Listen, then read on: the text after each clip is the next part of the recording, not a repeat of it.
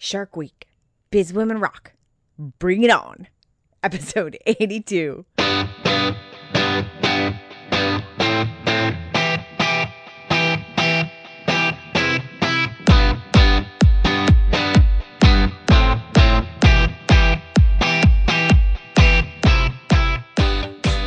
What's up, ladies? Welcome to the Biz Women Rock podcast. My name is Katie Krimitsos, and I am your host of this great show that gives you the opportunity to hear stories from amazing business women from all over the world. This week is Shark Week, and to celebrate, we are featuring women who have been featured on Shark Tank. Have you taken your selfie with your shark graphic pictures yet?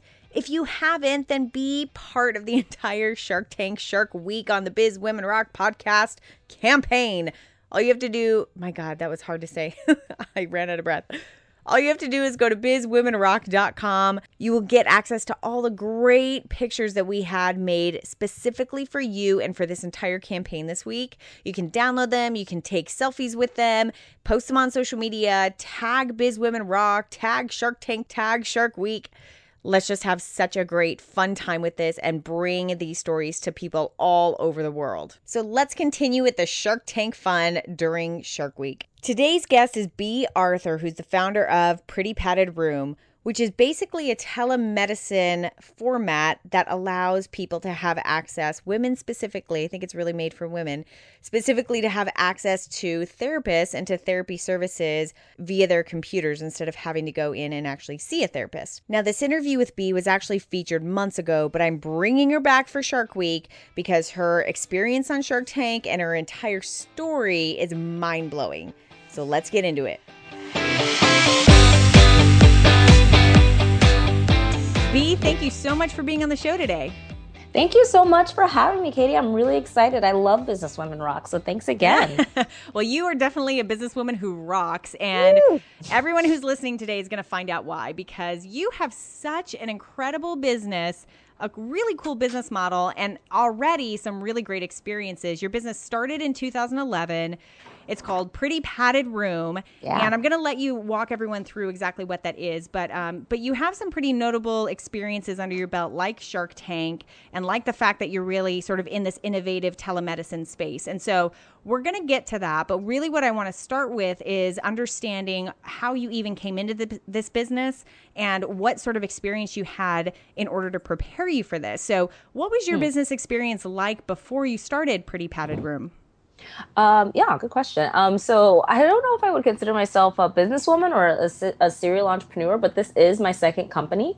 And the reason that I came up with the idea for Pretty Padded Room was because after my first company failed, I was very depressed and I hadn't told anybody. And even though I'm a therapist by training and all of my friends for the most part are therapists, I didn't want to ask them for a referral. And I'm thinking, like, wow, if I am such an advocate for counseling and I'm a therapist myself, and there's so many barriers to entry for me to get that help. And, and also, I went back to social work and I had really terrible insurance. So I couldn't even afford a therapist if I wanted to. So I was just like, wow, if it, there's this many barriers to entry for me, like for the average person, like, how can we make it easy? Because it's such a valuable service. So that was my main motivation. Like, I really sat with it because I was still super depressed and I knew, you know, it could fail again and I knew what that felt like. But I woke up one day and I still wanted to do it, and I'm glad I did.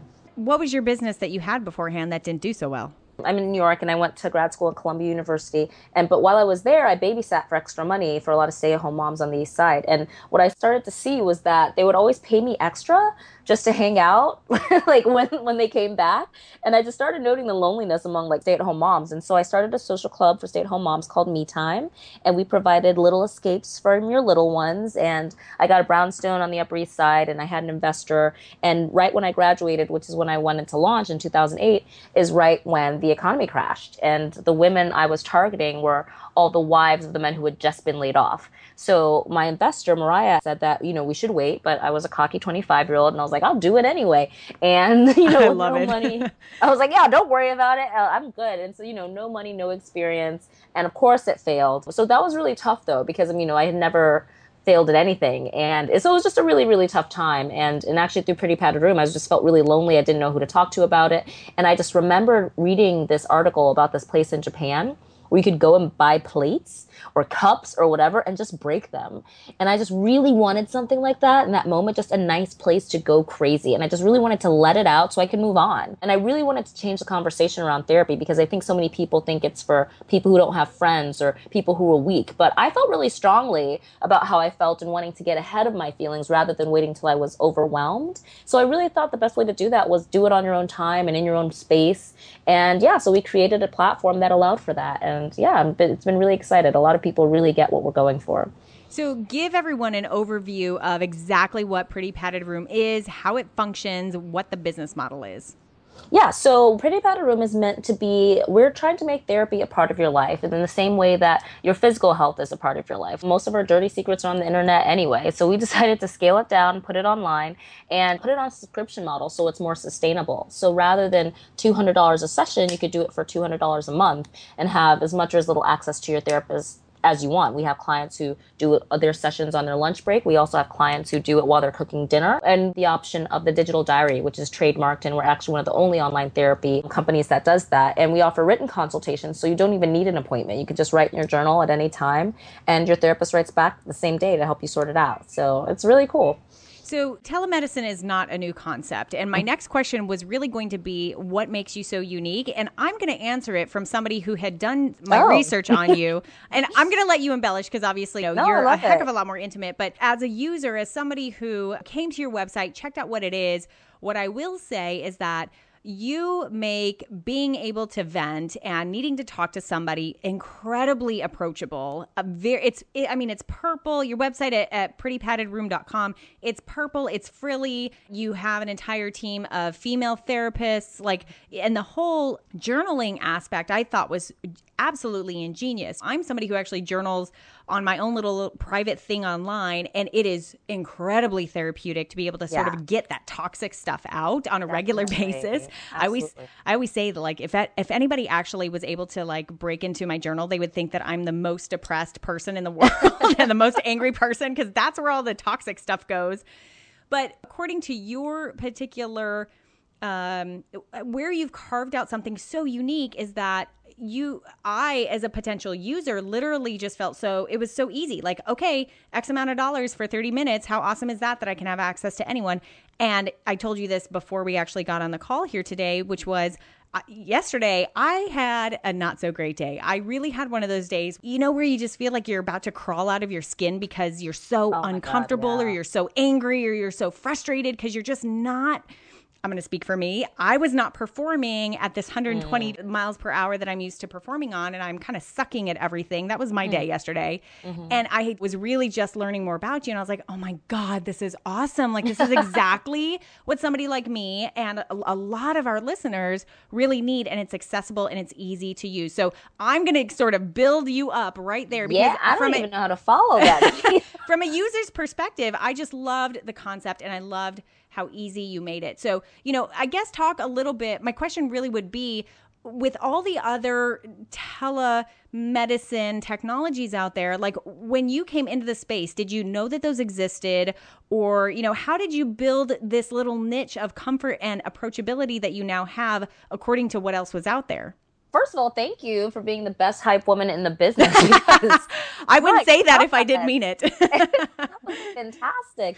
Yeah, no, no, you totally nailed it. I mean, that is literally the the the alternative and the the outlet that I wanted to create because there was a void and I felt like nobody was really addressing it in a meaningful way. When so when I first came up with this idea, it was 2009, and when I googled online therapy, there was like maybe one company at the time that there was just one random guy who was doing stuff on Skype, and then there was LivePerson, and so they had therapy like by the minute, and you you would it was like a little bit cluttered, and then also, but for the most part, their site was being used for psychics, so it was kind of like, all right, I believe in credentialed therapy, but I do feel like it's intimidating, and I felt like and I'm not ashamed to say I've been in New York eight years, and in that time I've had five therapists here, and it's not always a good match. So for the main thing, I wanted to make it easy, just as simple as possible. Just you go on, you can see who you want to work with, you can find a match based on your need, and you can set the appointment right there because we always make excuses, right? Like it's just like going to the gym. Yeah, you want to lose weight, but it, you'll never take those steps to get there. So I really wanted to make it as easy and affordable as possible for you to get the support you needed when you need it.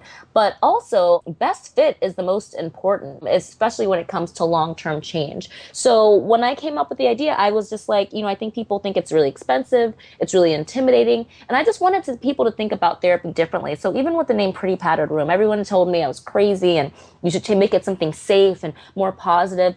But at the same time, I had been talking to some people, and I just, the main message that was out there at the time was really this whole life coach aspect, the Oprah isms, and be grateful or go meditate or take a walk. But I was like, I don't want to do any of that. Just like you're saying yesterday, like, I don't feel like that. Like, and what good is being grateful? I mean, I'm, my main thing that I always tell my clients is that every emotion deserves equal respect. And if you're mad, there's a reason for that. There's something you can be taught there. And so I just really wanted people to be like, in a moment like let me vent let me get this out so i can move on with my life. And so i really like what the messaging and the purple I also, for my last job before I left to do this company, I was a domestic violence counselor. And I just really liked the dynamic of being on an all female team. Um, we created some really powerful partnerships. And so I really wanted to keep up with that. And also, just from a market perspective, about 69% of people who use psychotherapeutic services are women anyway. So I was like, let me just go narrow, go deep. This was created from a personal need. So this time, what I made the mistake with me time was I was, I saw a need in a market that I didn't fully understand. But with Pretty Padded Room, this is all me. Like, I really wanted something like this. So I created it designed around my needs. And yeah, there was lots of other people like me and, and nobody was really talking to them in a way that made sense. And more importantly, made them feel comfortable. I don't want you to have to feel like you're lying down and you have to talk about your dad for nine years just to figure out whether or not you should quit your job. Let's just attack it and go after it in the way that really powerful, strong women do. So you really deal with two pools of people, really, and you are the sort of matchmaker between the two of them. So one pool of people are your actual clients, let's say people like me who want to come to your site to go have a vent session, and then the other pool of people are your actual therapists. So can you talk about your strategy? Who did you go and build first? Did you have get the therapist first? Did you get the clients first? Like, what strategy did you use to sort of build those two pools of people? People always ask that, and it's actually funny because getting therapists is not a problem. Over 500 people have applied to work on the site, and the reason is because I think that it's seen as a really prestigious position and really high paid position. But for the most part, most mental health counselors or, or social workers don't get paid very much. For example, for my last job, all of us at, had at least a master's and had to speak at least two languages, but we were getting paid 38,000 and a year. Wow. And you know, yeah, and especially degree, in New York, that that is not a lot. it's not livable, and our degrees cost twice as much much as that sometimes. So, like I said, I was working as a domestic violence counselor, and I just put it out there. All my friends are therapists, and so straight away I had at least five people to test the product with. So that wasn't an issue. But I also for what we're offering, like you said, it you really get it, and you know it's women oriented, and we're really trying to address the needs and the emotional health of the modern woman. So I really wanted to offer a curated experience. So rather than just a bunch of people that you know, oh anxiety and depression, I really wanted to say no. This girl works with infertility issues. This girl works with emotional eating. This girl helps life transitions, job stress. Because I feel like the main issue why people don't keep up with therapy is that it takes a while to establish the bond and that trust. And I just wanted to make it like let's hit the ground running. Let's let's I know you, you you know me. Like, I'm going to put it out there that this is what I deal with. So if you're ready, let's get to work.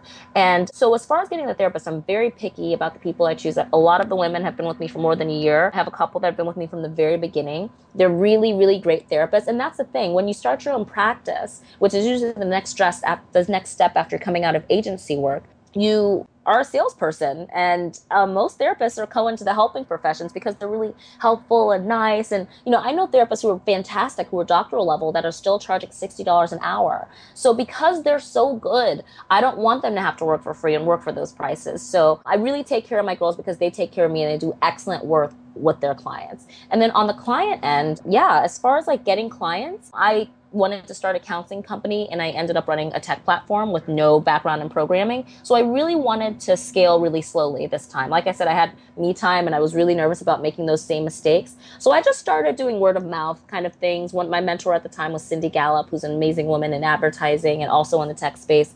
And she just posted it on her Facebook. She has lots of important friends. So one of them uh, was Shauna Mei of AHAlife, and they posted it there. And then one of their competitors posted it. So it was really just we were just going after the same population and they just were spreading the word for us and then what we started to see was that when we asked how people found out about us, they'd be like, "Oh, my coworker told me, or my sister said I have to try it," and and that's how we knew we had found a sweet spot. We were just like in the club, you know, this was like a really cool thing for people who just wanted to try. But then it also went a little bit deeper, so that's how we got started. So you really, we really took our time to get our know, to know our clients and our team's needs. So one of the things that I know is that you were still sort of working this day job while you were getting this company off the ground. Yeah. Can you ta- can you talk a little bit about why you chose to do that and why you jumped in full time into the business when you did and perhaps not any earlier? This time I was really, really cautious. The first time I was more cocky and I was really optimistic. Oh, it'll just work out. Or, you know, I'm not going to think about a plan B. But what I learned the first time around with my company was that when you're really broke or stressed or in a panic state, that's when you make bad decisions. And so I really wanted to make sure, at least rent wise, that I, I wasn't going to have to worry about being homeless because that's when you just start throwing money at the situation and you need a quick fix. But I've learned there are no quick fixes. It's just a mistake. So I really want to make sure like there was some constant that at least made me feel safe so I could build on the foundation that we were working on. I was still working at my company while we were building the site. I'd have 42 clients during the week. I'd be going to family court and doing immigration affidavits for my clients. And then I'd go to Brooklyn. I was I worked with a woman owned company actually called Bell and Whistle, and I go to Brooklyn and work on wireframes and all the testing out different functionality and feature sets after that. And that was actually the most stressful, just building the site because the first part was really fun, but it was also there were so many decisions to make, and I was totally zapped by six o'clock, like as far as my bandwidth. But yeah, and so then when we launched, it just started getting we got more and more press, and finally we were in the New York Post and I just said, if I'm going to do this, I have to do it right. Nothing good ever happened part doing it part time. So I just decided to commit to it. And even then, I still think I probably should have worked a little bit longer because again, just because you're getting more press doesn't mean you're making more money. So I would encourage all your listeners to really, really make a plan about what that's going to look like. It's great to, you know, say I'm going to go after it, I'm going to commit, I'm not going to look back. But in the meantime, bills have to be paid. And, you know, luckily my boyfriend was very help supportive. But um, yeah, no, I would definitely say be cautious. If it's important to you and you care about it, you'll take the time to do it right. What were some of the biggest mistakes that you made in those first couple of years in building out the business? I would say, and I know a lot of first time founders will feel this way, I was really greedy. I'm actually, maybe that's not the right word. I was really, really obsessed with making it work. And to that point, I didn't trust anybody. I wanted to do everything myself. I wanted to learn everything myself. I mean, I did all of our original legal work. I did that myself just because I really wanted to know every aspect of it. Um, but you know, there's a lot of, I will say there's no quick, quick fixes, but when it comes to time and optimizing, you want to work smart, obviously, not hard. And there was so many things that I spent so much time on and trying to learn, where if, if you just defer to the experts, like I was trying to learn how to code, or I could just hire a programmer off Elance or something. What will take me six months to figure out will take them six hours. I would definitely say if it's your baby, as much as you care about it, you can do everything you can try to do everything, but you just won't be able to do everything well. So I would say, you know, lose the reins a little bit, build out a team that you trust. And, and that was definitely, as soon as I joined a co working space, like I was full time on my futon for a year after I quit my job. And, and that was it. We, and we obviously grew very slowly. And as soon as I joined a co working space and started talking to more people and started hiring people, I mean, it really scaled in a way that I was not expecting because I just kept thinking, like, how could somebody who's not here be more valuable than me and what I'm already doing? But yeah, more hands, more time, more minds. It just makes for a better experience for everybody. Now, you were so successful in building this company out, really believed in your concept, so much so that you got accepted to be on Shark Tank late last year. Ooh. So, so, um, did I? No, yes. um, and as a matter of fact, I was talking to my husband about who I was interviewing today, and he's like, "I remember her. Oh my oh, gosh, oh that's so cool." so I know that there's only so much you can really talk about with that, but I do want to ask a couple of questions because I think it's something that every entrepreneur really is so curious about about what that experience is truly like. So, first and foremost, can you just kind of give us an uh, kind of a general overview of your experience there, like kind of uh, you know in succession, what happened? Like, were you ready for it? What was that like? Give us an overview. Yeah, Shark Tank. So I actually taped in late what we're in 2014. I taped in 2012 at September 2012, and then my my first episode aired on February of 2013. So about a year ago now, more than a year ago. And at the time when I applied, I actually got cast on Shark Tank, and I think this is a secret that I can tell. After casting was closed, and I didn't know anybody. Everyone always asked. I, I just applied the regular way. Somebody posted it on Facebook and says they're looking for younger entrepreneurs this year, and I think I was like 28 at the time. So I was just like, okay, I'll do it. And somebody contacted me and she goes, Hi. So listen, today is my last job, day on the job, because they had just hired an outside casting company. And she's like, today's my last day on the job, and I won't be able to answer any other questions, but I'm going to email you all these things, fill it out, and then send it back. Nobody's going to reply. Just trust that it gets there. And I was like, oh, okay. So like there was nobody to ask any questions. It was really like three o'clock on a Friday afternoon. And I was just like, but what? She was like, yeah, just read it very carefully. Cause again, this line will be disconnected. like, okay. Wow. Yeah. And it was this huge thing, but my parents were big fans of the show and I mean it's like a Bible you fill out and and they and I got cast and and actually it's a really long casting process like they really want to know you know what you're doing what your story is and the, the month that month I was actually we were featured as a website to watch in Entrepreneur magazine. So I was like I can do this you know like you know I feel like the entrepreneurial journal you doubt yourself a lot like you said like you want to be at 120 all the time but that's not how life works and so I was really at a low point and because we got that boost through the magazine and the woman who interviewed us was so positive she's like this is you need need to do this and you need to stick with it because I was literally thinking about just shutting it down. And then Shark Tank came and it was perfect. So I and I was looking for a team and I was looking for a team of advisors and and more guidance and more money, more more importantly. So it came at the right time. And when we went, we were assigned two teams of producers, two two producers I should say, and they're like coaches. And we did like eleven versions of my pitch and you're out in LA for a week and you're surrounded by other entrepreneurs who are all super supportive. So I will say, if anybody has seen the show, like if it looks like I was blindsided, it's because I was. I literally forgot until I hit my mark that I was like, oh yeah, this is Shark Tank. Like one of the first things that Kevin O'Leary said to me was like, oh, what's the big deal? You must have low end therapists. And like literally, you everyone's so excited. And in that moment, I was like, oh, right. They're not supposed to be nice. And they're not supposed oh. to love me. I have to ah. fight for this. So I was not prepared for, I mean, I knew it was good. It could be unpleasant, but I was not prepared for how unprofessional it was. I mean, they really, you know, like ask you a lot of questions. And at least for my segment, it felt like the things that they didn't like didn't have anything to do with my company. It was more like me and my, you know, how I was executing it. And I was a solo founder at the time. I will say I was just coming out of working from home all the time and kind of like a slump in my confidence. So I really was grateful at least that it got me to snap out of it because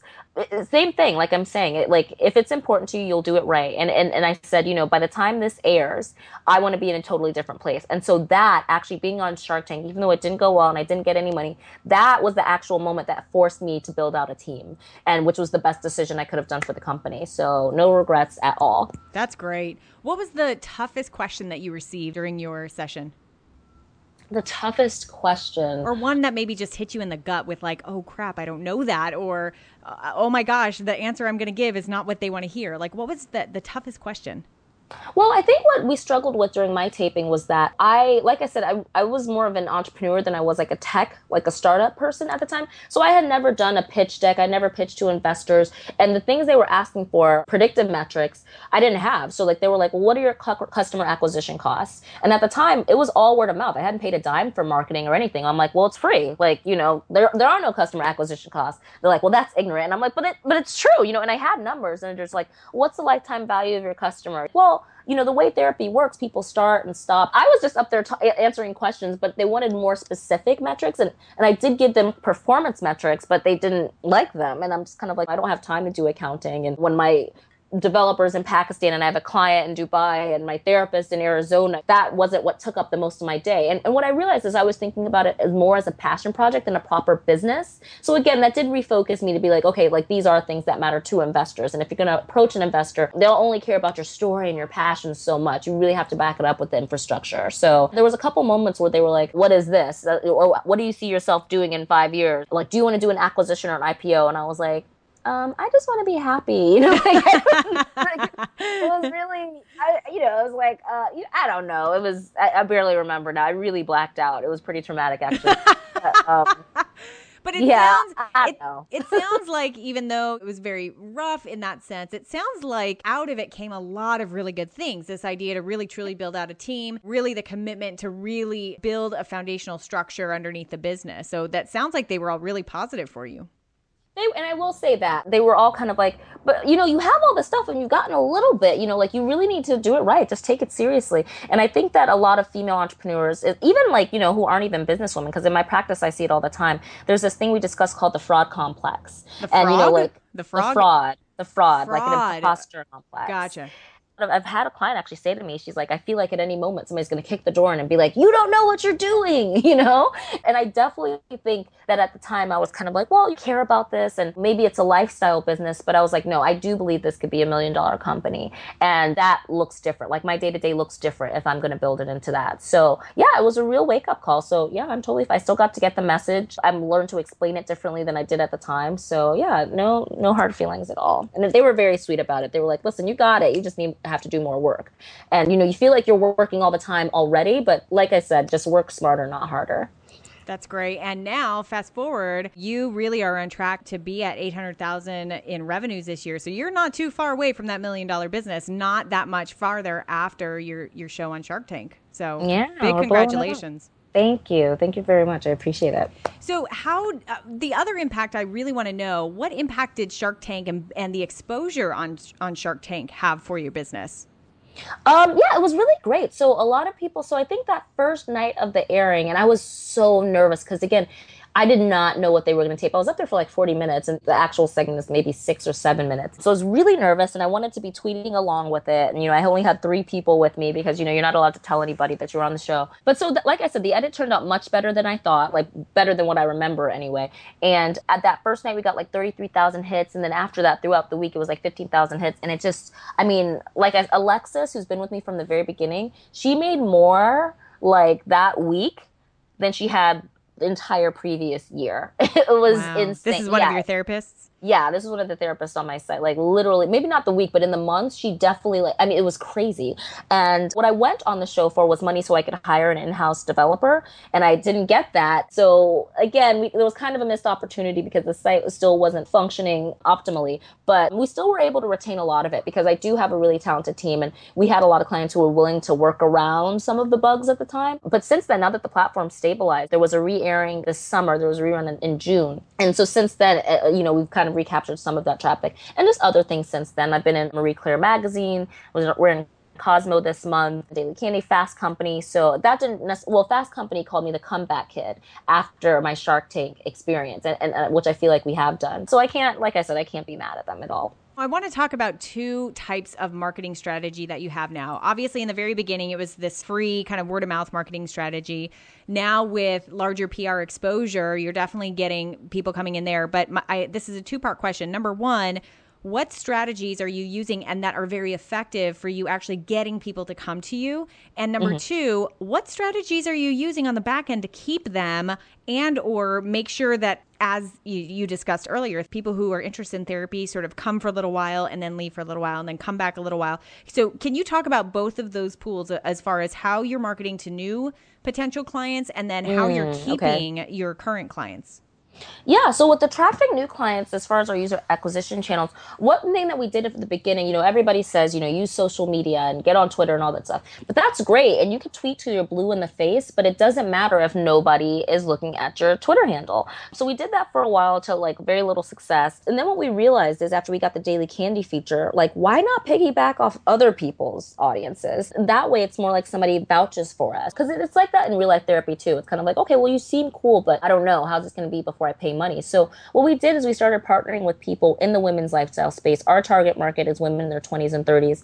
And so like I started doing guest posts for eFlirt Expert. I was pitching everybody. Blogs I read, you know, I was like, where does my where do my clients spend their time? Are they on New York Magazine? Are they on Jezebel? So we just do a lot of guest posts. We get people to in their newsletters give us a mention or a shout out. And again, not paying, but just like doing something for them. Those blogs that are really popular are always looking for content. So we just kind of piggybacked on other people's. We partnered with eFlirt Expert and Urban Girl Squad here in New York. And so that was really helpful just as far as like getting brand awareness out there because people need to trust you in order for you to have real traction. As far as keeping our clients, it really is about the team. My job as the CEO is just to you know, market the hell out of the site and get the people to come. And then I just let my girls do their magic. And so, you know, I'm always like teaching them best techniques. You know, people are really shy online, especially with something like therapy. There's kind of a Wizard of Oz thing going on. People are like, okay, who the other person on the other side? So I always make, you know, encourage them to reach out first, send a blog post that they've written, just introduce themselves so it feels like there's an immediate connection. Something else when I'm looking for a good therapist on the site is somebody who, when I speak to them,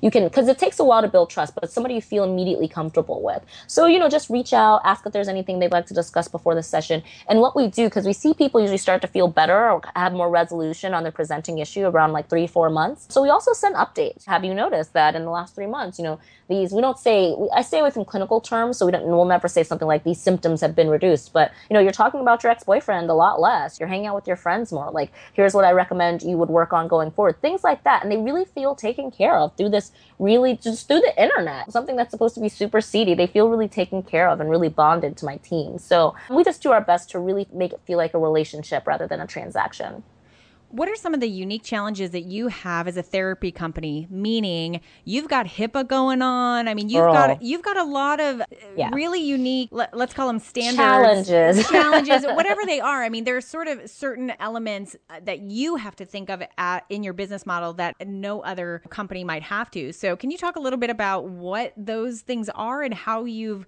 really dealt with those in your business?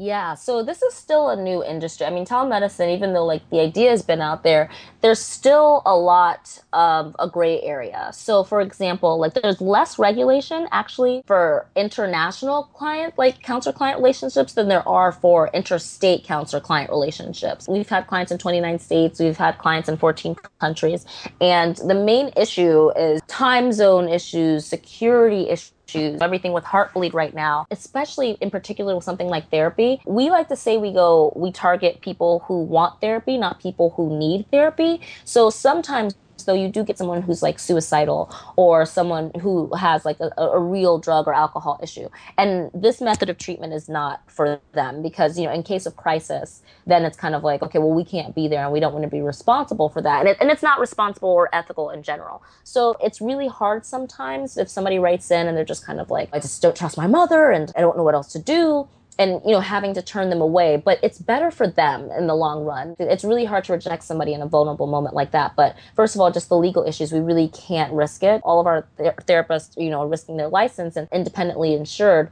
so we really have to there's a delicate balance as far as taking care of people across state lines. What's your protocol for that? Like will you find sort of a let's say a suicide hotline in their particular area and, yes. and hook them up with that? Like you'll find them some resources. You're not just saying sorry we can't help. Like are you actively doing something for them yeah, and what happens is because the therapist, you know, like eh, you know, if they're not going to get paid for it, I always step in. Me personally, like obviously they'll they'll CC the help desk, but they'll also BCC me, and I'll directly write to the person just so they know, like it's not you, you know, like this is what happened. So if it's something like suicide, you know, like I'll, I like to make a little recommendation, just a quick, just a quick consultation with them, you know, like have you thought of a plan, for example, and things like that, you know, just to determine the level of severity, because sometimes it's not even that severe. Like somebody's just like I can't take it anymore, or like I can't do this anymore. I just I, I wish I didn't have these because it's most people when they're feeling suicidal don't actually want life to end. They just want their perceived problems to stop. So sometimes I'll just do a quick check. Like even after a breakup, you feel like you're gonna die, but I just want to tend to them in that moment. And then what we'll do, obviously, the National Suicide Hotline is actually very good.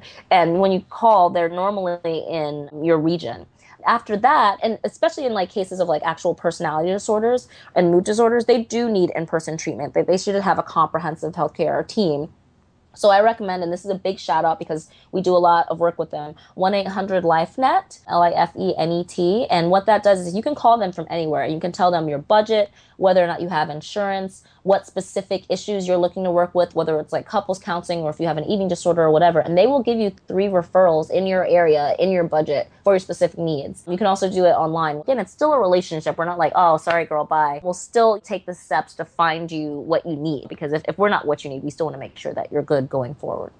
How do you manage client expectations? Has there ever been an issue where your clients just aren't happy with that particular therapist, or maybe they need to switch therapists and go to a different one, or they're just not happy with the services at all? Like, how do you manage what their expectations should be, and how do you mitigate any potential hiccups that you're going to have there? When you're in a business consumer environment, you can't control the variable of human behavior, or especially if people are in a mood or a funk. But for the most part, we don't have issues. I think by the time they come to us, like they're ready to do the work, and all my girls are super sweet. So, I mean, if anything, like if somebody ever needs to change a therapist, which happens, and again, like when I first started this, I was really, you know, had bad luck with the kind of therapist that I was choosing. It just wasn't a good fit. So we say, yeah, just let us know, reassign your account, let us know if we can transfer your notes, just so you can, again, don't don't have to because that's a big pain in therapy too in, in person. Like if it isn't a good match you have to find a new therapist. You have to start and tell your whole story all over again. People will write in and say oh you know so and so was nice but i think i'd rather work on these issues or she made some points that maybe i should see a specialist about these particular issues. And, and so we have no problem. There's there's there's never an issue with that at all. As far as people getting upset to manage expectations we have a pre-session intake form. Well it's an uh, the clinical term is an intake but we call it a pre-session info form so it's not scary sounding and we always say, what are you hoping to get out of this session? What would you like your therapist to know about you before you start this session? Because, you know, we have 30 and 60 minute sessions, or you can stack them as long as you want. We have people who do 90 minute sessions too. But we want to make sure you get the most out of your time. And people are very shy at first when it, it's hard to say hard things out loud. But we really want to make it clear that it's a safe space. We can just go for it. We don't have to do the getting you know, we can just go for it. But sometimes people are upset about the price, or we never want to add financial stress to emotional stress. You can always downgrade. You don't have to keep up with the subscription. You can downgrade pay as you go. We really don't have that many problems. I'm trying to like there was one issue where we just deployed a new round of fixes to the site and it didn't some girl had just downgraded to from a subscription plan to pay as you go and it didn't go into effect. The system didn't register and she was still charged and she wrote and she was like now my account is negative blah blah blah. This is really bad. So i stepped in. I mean I, again like i would rather get bad feedback than no feedback because if somebody is having this issue on the site that means it's affected another account. And there are people who will just not come back. We'll lose that client and we won't know why. So if somebody's upset i'm, I'm okay. I've been yelled at before. I mean i've been doing this for a long time. I you know i'm not scared scared of being yelled at or somebody being mad at me. So I'm like, okay, let's talk it out. And, and we got the information so I could do a direct refund. So it was, I was like, yeah, we'll cover any overdraft fees, no problem. And it was so funny because to the help desk, she was really, really upset. But once I stepped in, and you know, I think again, putting a face to a name, like people are much kinder and much more patient when you know you're talking to a real person rather than a faceless company. That's why, you know, with my team, you can see who they are, you can see what they studied, you can watch a video to know what it's going to be like to hang out with them. And when things get really rough, I'll just step in and be like, well, what what's going on? Let's talk about it. And it was so funny. We actually got on the phone so we could transfer the information. And she was like, No, I actually saw you on Shark Tank. And it was because of that segment that I actually signed up. And I was five months ago, I wasn't able to leave my house because of anxiety. But working with Amanda, Amanda's one of our therapists, has really changed my life. And I feel really bad because, you know, like, you, the person I'm talking to now, like I'm, I'm upset at, but I can't be because it's good. I'm like, girl, don't even worry about it. But it was, it was wow. a really nice reminder. Yeah, it was a. Re- I mean, as much as that was a huge pain and I felt really bad, it was a nice human reminder of why I'm doing this. And you know, again, like once you fluff them down, it's totally fine. So she was really sweet about it. She's like, I feel really bad. I'm like, don't feel bad. We messed up. It's our bad. But she was like, just so you know, it's a really good thing. And I'm really glad to talk to you. She was like, don't ever stop it. And that was great. that was great. She was really sweet. It's those moments when you can fix something, a client moment where a client or a customer is just really, really angry, really upset, something just didn't go right. And I think there's so much to be said about being willing to step up and interact with the client and make it right, whatever you need to do to make it right. And usually, 99% of that time, that client or customer becomes a lifelong client or customer because Definitely. now you've taken the time to actually show them hey, you're you're worth it. I will fix whatever needs to get fixed. My bad. We're human. Things mess up every once in a while. So sorry about that. What do we need to do to make it right? And they feel really taken care of. So Exactly. You want to take care of them. Yes, I, I'm not, I don't need your 20 bucks or I'm not going to try and like trick you into staying with me through your money. No, it's no problem. The goal of this is to make you feel better. So I don't want to do anything that makes you feel bad.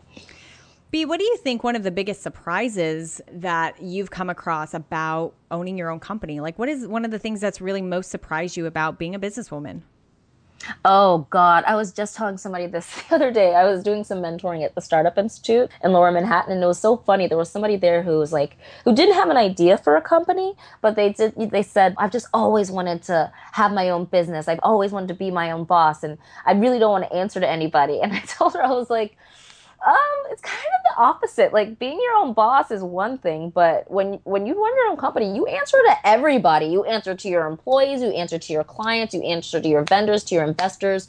Like I always say, I get yelled at first and I get paid last. you know, like it's it is no joke. Like I mean, if you if I I mean, especially like the second year, you know, I would wake up in the middle of the night and I couldn't sleep, and I'm like, well if I can't sleep, it's because of this issue, so I might as well work on it now. So I'm talking about like 3 a.m. emails. People, there'll be some people that'll be like, what were you doing at 3 a.m.? And I was like, I was working. I always thought that I would working so hard so we'll kind of level off and eventually be manageable. But it doesn't stop ever being hard, I don't think. I think it just changes form. I think you're able to deal with a lot more and, and your tolerance is a lot higher. I mean, I used to come undone after every bad email, every bug that happened. I would come and like cry and just not be able to get up. But now, I mean, especially now that I've hired my team, like they'll freak out. They're like, "Oh no, this means this." I'm like, "Oh, don't even worry about it." I mean, like it'll be fine. We're gonna talk to you know. I just don't. I'm not as reactionary as I used to be, which is a great lesson for me personally, anyway. But yeah, you really have to be tough. You have a lot have to have a lot of stamina because I think people think they're just going to start and they're going to be making money. It takes a long time to make money, and so you really have to be in it for the long haul. So I'll definitely say you need a lot of stamina and a lot of strength, and you really need a thick skin. So don't just start it to make money because the truth is you don't make money for a very long time. you'll you'll never work so hard for so little. That was the best piece of advice I got before I started, and I did it anyway because I'm an idiot. So here we are. Dorian Howard, who is on episode two, who owns milkandhoneyshoes.com. Awesome company, build your Ooh. own shoes. Very, very Ooh, cool. La, la, la, uh-huh. she she talked about the fact that every entrepreneur has to be a little crazy. Like you really truly have to have a certain element of craziness to believe that the impossible yeah. is possible. Like you just have to have it and you sort of have to walk through that gauntlet and that oh, experience oh, and come out on the other end to really be successful. Absolutely. I mean, I will say totally. Everybody I know who like has their own company is in it for is a little bit off. just a tiny bit. They'll say something and you'll be like, huh, you know, because, but they have to see things super differently. Yeah, I mean, yeah, it's tough. But I will say, for me having failed the first time, I would not have been able to get the company this far if I hadn't experienced that full range of feelings because you feel all the feelings all day long, different hours, different minutes of the day. So yeah, it's it's a, yeah, it's a rough ride, but it's it's a good life. As you've evolved as a businesswoman throughout these years and throughout these experiences, have there been any books that you have read that really have just totally made a difference in how you approach your companies? the book that I read before I started my company was actually given to me by Cindy, who's my mentor. I don't have much time to read anymore, but a book that I read is The Art of the Start by Guy Kawasaki, who was one of the original members of the Apple team when they first started. And it's great. And I think even if you want to start a product oriented business, it's really helpful because it really teaches you to like kind of strip away all the stuff and the fluff and the just make money. Because that's all your business is. Your passion will only get you so far. Really, really solid advice about how to talk to people, how to bootstrap. Because everybody, it's nice to get investors, but for the most part, you're going to be bootstrapping. So I would definitely recommend that. Another, this for not books, but I read Quora a lot just because it's Q U O R A. Do you know that? That website? I do not. No. Oh my God, I'm obsessed with Quora. I mean, it's actually helped me a lot with my practice too. Because what it is, it's just kind of like I guess it's like Wikipedia, but it's it's a kinder. I like to say it's a kinder place on the internet. People just ask questions like, "What's it like to have your dog die? What's it like to kill a man? Like, what's it like to not be attracted to your partner anymore?" Just all these very honest questions, and people will answer them honestly. Like, there's sometimes actual experts on the topic, and so it's really interesting to see human behavior and like the human response because as much as we'd like to be logical and approach things logically and calmly people just we're not like that at all. Humans are the most irrational. We're actually the only animal that doesn't trust our instincts. So it's really good to understand how people work if you're going to be in a people business. So i would say quora has actually been really really helpful. Oh that's great sure. that's great. And there will be links for both quora and the business book that you had mentioned in the, the show notes. The yes the art of the start guy kawasaki and the links for all of those will be in the show notes for you Bea one of the things that I'm really dying to know is what is it that keeps that fire inside of you burning? Like through all these ups and downs, why do you get up every day? Like what is it inside of you that really lights that fire? I don't want to do anything else with my time. I don't want to do any. I, am upset. I'm literally. If if you're gonna do anything, you kind of have to be obsessed with it. And you know, like I said, it's really tough. But I mean, I've thought about stopping or selling the company. I've had a couple of offers, but I don't know what else I would do. And also, like, I still remember what it was like when I first had in that moment when I was just so lonely, and I know what it's like to feel like you don't have anybody to talk to and you need somebody to talk to. And again, I read, you know, some of our, you know, our emails that go out and we get some really, really lovely testimonials from people. We've helped people through their father's funerals, through divorces or breakup, helped people get better jobs. And that I don't care if I get shut down tomorrow. That means so I will like die with a light in my heart for that. I mean, honestly, like it gets me. It's a really poor choice of words, but it gets me high. Even now, I'm really excited. That's what I get to do. Like I'm not that close to it. The therapists do it, but I, I love my therapist, and I love they get to. I, I'm gonna get emotional. They get to make money for doing really great work for people. You know, and I'm not sappy like oh I get to help people, but I mean that's like tangible change in the world that my team is responsible for. From an idea that I had when I felt the lowest in my life, and I I mean, yeah, I that's that's what I get to do. I get to do that all day, and yeah. So I just got I just got goosebumps. That's great. Ah. I'm like, don't cry. no, I, you know, I just I really appreciate the authenticity in that because I am very very lucky that every single guest on this show has that same fire. They really, truly want to make an impact in this world in their small little niche or totally globally. And I think every rock star businesswoman is the one who truly just has that. Like they just keep on going through those ups and downs and, and they really, truly want to make an impact on others. And so I really appreciate you being authentic about that. I think that's very true. Thank you. Yeah, I really care. so I want to conclude this conversation by asking you what is your vision for the future? What do you see? What direction do you want to go? What is in store for you in the next couple of years? Yeah, I'm really excited about the next few years actually. So we're just entering year four and we're fundraising. This has been crazy. I've been I before we were making enough money where I could like pay myself and it was fine. But again, that was before I, I made two full time hires. So now I'm fundraising and going back and forth to San Francisco, and that is exhausting. But once we close this round, I'll be able to do a couple more hires, and I really want to blow it out. Like I said, I, we we're piggybacking on other people's content, but I really have a unique voice. I want to frame like current events and pop culture through a psychological perspective. So I really want to build out our blog. And also, even though I'm obviously I'm very women oriented, we've had so many. I mean, we have so many male clients that have to go through a lot of purple just to have access to our team. So I want to build a sister site I've been working on for a long time called Safe Space. Uh, we've been working on that forever. I just want it to be a more mainstream thing. I really like Pretty Padded Room as a boutique service for you know women, but um, I, so we're working on a sister site because we've learned so much. We're really really close uh, in this industry, and a, a lot of people have come and gone, and, and, we're still enduring and growing. But more importantly, so I really want to really blow it out with Safe Space, and we also want to take it. We don't take insurance at the moment, but we want to add third party payers to make it easier for some people. I would love to be in colleges and universities. Um, so we're working with my alma mater, Columbia University. Health, Human Resources departments. We have an NPI number for Veterans Affairs because distance counting is becoming really important for them because army bases are in random podunk towns and it's hard to keep up with your appointments. So I'd really just like to really be the market leader for this space. And so that's what we're focused on, on and really book. We've had a lot of projects on ice for a long time because we didn't have the resources. So once we close this round, we're really going to attack it and go after it. So I'm really excited about this next year, actually. Well, Bea, I really, really, really want to thank you so much for being on the show, being so candid about your business experience, and so many little nuggets of wisdom peppered all throughout this conversation. So, thank you so much for bringing all of that to this community today. I really appreciate it. Thank you so much for having me. I, I mean, this community has been really, really good to me. I've never met people say women are catty, but I've never, ever had anybody who was nothing less than extremely supportive and extremely resourceful and wise. So I'm really glad to get back to the community and yeah, be in touch with me. Anybody who has any questions, I'm an open book. You can go to barthertherapy.com and write me from there. And thank you, Katie. This was really fun. Good. So, so I know much. I had a blast. Thank you. The show notes for today are at bizwomenrock.com forward slash 82.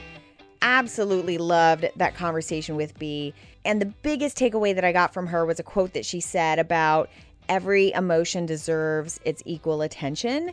And I thought that was very pertinent, especially for all of us who are going through what feels like very, very wild rides of business. Lots of high highs, lots of low lows, and a lot of emotion in between. So I hope you really took a lot of solace in that. I hope you really enjoyed this conversation as much as I did. I'll see you up on social media with all of those great shark graphics that you can get at bizwomenrock.com.